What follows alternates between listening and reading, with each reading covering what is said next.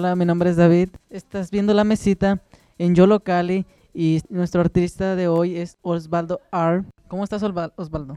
Ah, muy bien, Ah, gracias por invitarme y espero les guste el, el show.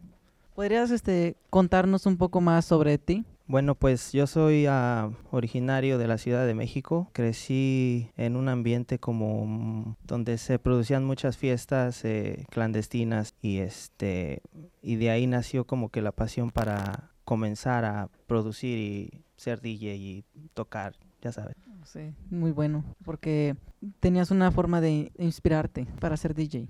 Yo pienso que desde que estaba chico, bueno, mi papá era como músico, eh, tocaba muchos instrumentos de viento y crecí en un ambiente en donde había demasiada música alrededor, música disco, este, mi papá pinchaba sus viniles todo el tiempo, entonces yo crecí con toda esta onda y pues los primos también me in- inducían hacia este tipo estilo de música. Entonces, desde muy pequeño nací, o sea, crecí con este ambiente y básicamente fue eso.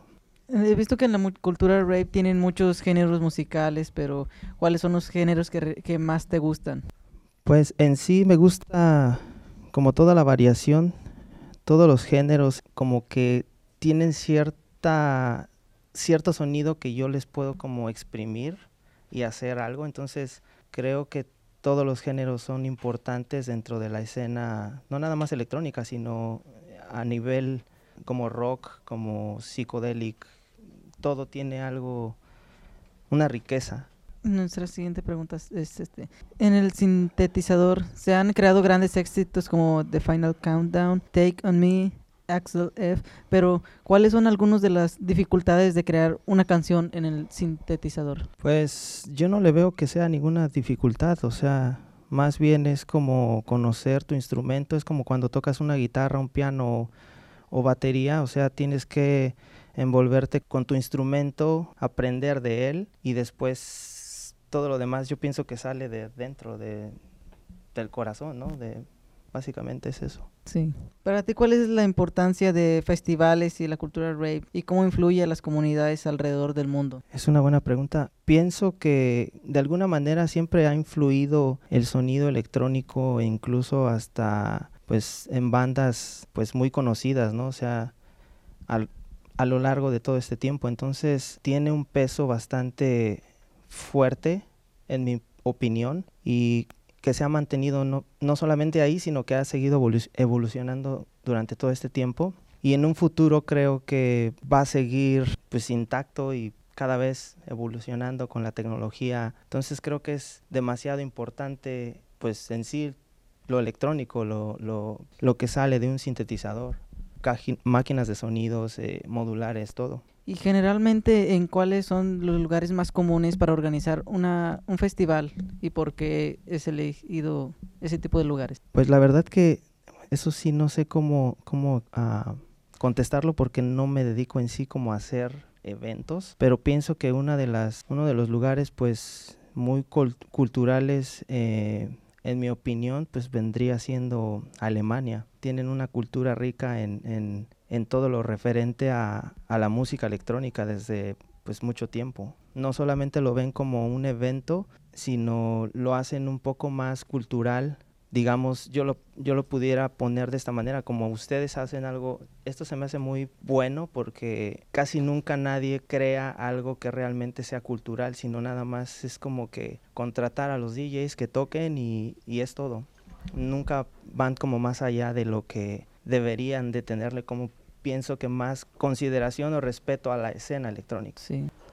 A diferencia de cuando estás en un proceso de crear una canción, ¿qué es lo que sientes o piensas de tus canciones después de terminarlas? Pues al comienzo creo que primero es como, incluso hasta en un sueño, no sé, puedes soñar como con algún tipo de ritmo o sonido y, y de ahí vas creando una idea y al final de cuentas ya cuando lo tienes terminado, pues a mí me da como mucha satisfacción. Si no tengo esa satisfacción, siento que no es muy bueno. Entonces tengo que, tal vez no lo termino y comienzo otra cosa y siento que todo lo que hago eh, me nace porque es mi pasión hacerlo. ¿A qué edad hiciste tu primer canción, tu primer proyecto y cómo crees que impactó tu vida? ¿Cómo te sentiste después de tantas horas y trabajo? Pues yo he estado como que ah, produciendo música desde el 2007 alrededor, pero en el 2012 lancé mi primer este lanzamiento así vía más como al exterior, como Beatport, iTunes, eh, todas esas líneas digitales. Y en el 2000 Después de un año, en el 2013, conocí a una persona que producía muy bien tecno, entonces nos aliamos y comenzamos un proyecto juntos. Eh, él es Alex Cambranos, es de Yucatán. Eh, nos conocimos en un label y de ahí nos gustó la onda de cada quien y comenzamos a, producir música en el 2013 y pues de ahí hasta acá hemos como que hecho colaboraciones y, y este básicamente es lo que queremos seguir haciendo. Mm. Si viajaras a otro país de cualquier parte del mundo, ¿a cuál irías? ¿Por qué? Pues primeramente me gustaría regresar a México y después de ahí me iría, creo que a Berlín, por lo mismo que pues, una de mis pasiones es la música electrónica y ahí está como muy grande y nunca ha ido en declive eh, la onda electrónica, la música. Entonces pienso que sería un buen, me bañaría de nuevas ideas y de, pues no sé, gente que nació ahí, que creció con este estilo y me gustaría ir ahí. Muchas gracias por tu tiempo compartido aquí en la mesita y estoy muy emocionado de ver este tu cómo manejas estos instrumentos, cómo creas la música. ¿Podrías este, compartir tu, tu, Instagram para que podamos seguirte?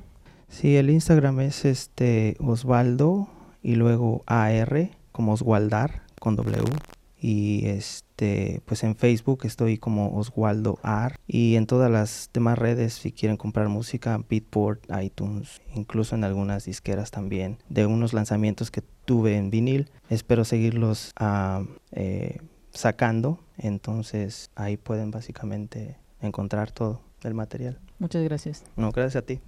Muchas gracias a todas las personas que están viendo este video. Por favor, no se vayan que tendremos el performance con Osvaldo R.